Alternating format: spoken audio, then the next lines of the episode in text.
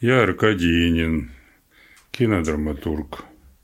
Сегодня я вам расскажу мою новогоднюю историю. Она, конечно, не просто моя, а всей нашей семьи. Но этой истории вообще в следующем году будет 60 лет, потому что 31 декабря 1962 года родился мой старший сын Дима. Как все происходило? Мы с э, женой Инной жили тогда в прекрасном городе Харькове. Были инженерами, работали. И ждали вот первенца. Ну, как положено у женщин, э, за месяц-два, не помню, Инна уехала рожать к маме, а мама жила в Курске.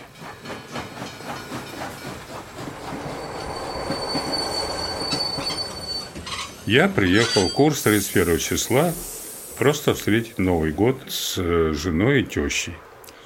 Приехал в 6 утра, помню, такой был поезд. А они не то, что не спят, а они уже во всяких ватниках, пуховых платках. Тогда даже не было никаких шуб, ничего. В общем, упакованы по возможности для мороза, а мороз был 30 градусов.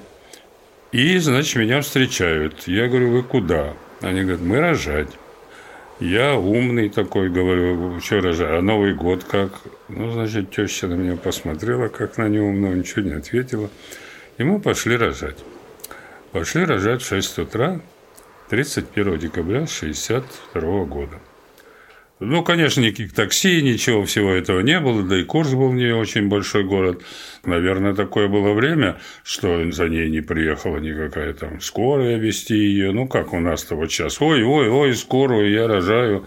Да, сейчас происходит. Пробегает скорая, медсестры везут рожать. Тогда ничего этого не было. Во всяком случае, в славном городе Курске. И мы ее, значит, под ручки, теща, Царствие Небесное, и я, с другой стороны, отвели в этот самый роддом. Я пошел спать в 6 утра, давай досыпать. Спал недолго, где-то часов 12, по-моему. Меня э, растолкала теща. Я говорю, что уже вот Новый год. Я все, у меня была вся главная задача Новый год. Вот. Она говорит, нет, ты теперь отец, у тебя сын родился. Ну, я, конечно, обрадовался и побежал в этот самый роддом. Побежал в роддом, а тогда никаких отцов, ничего вообще близко не пускали. Все это было закрыто.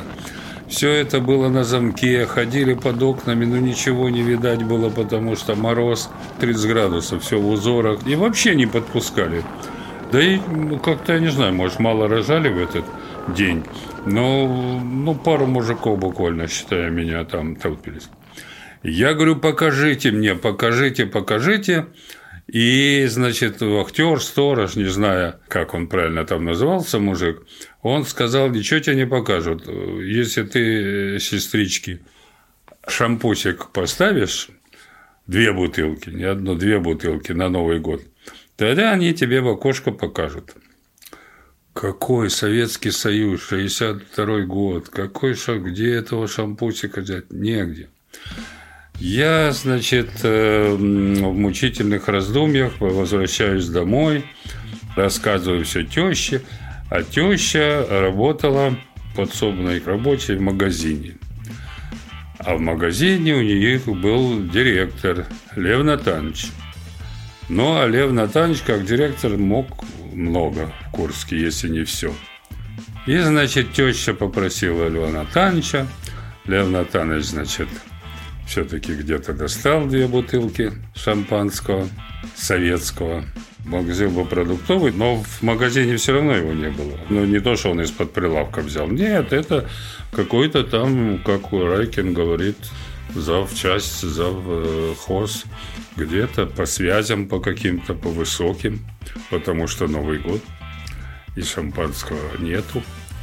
Но Лев Натанович э, осуществил это дело и дал мне эти две бутылки, я пришел, показал сначала значит, бутылки, потому что иначе они не верили, потом отдал их актеру этому, потом э, тот внутри дома передал сестрам или сестре, не знаю.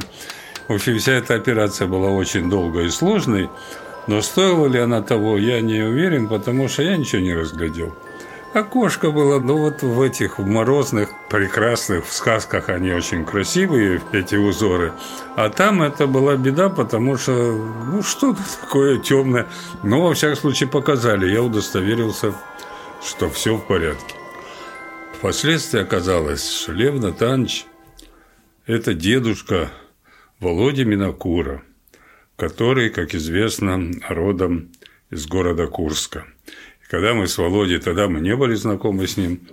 Через много лет в Москве мы познакомились, разговаривались, выяснилось, что это его дедушка Володя Винокура, Лев Натанович. И это как-то нас, значит, с Винокуром очень сблизило и лишний раз доказало, что все в мире не случайно.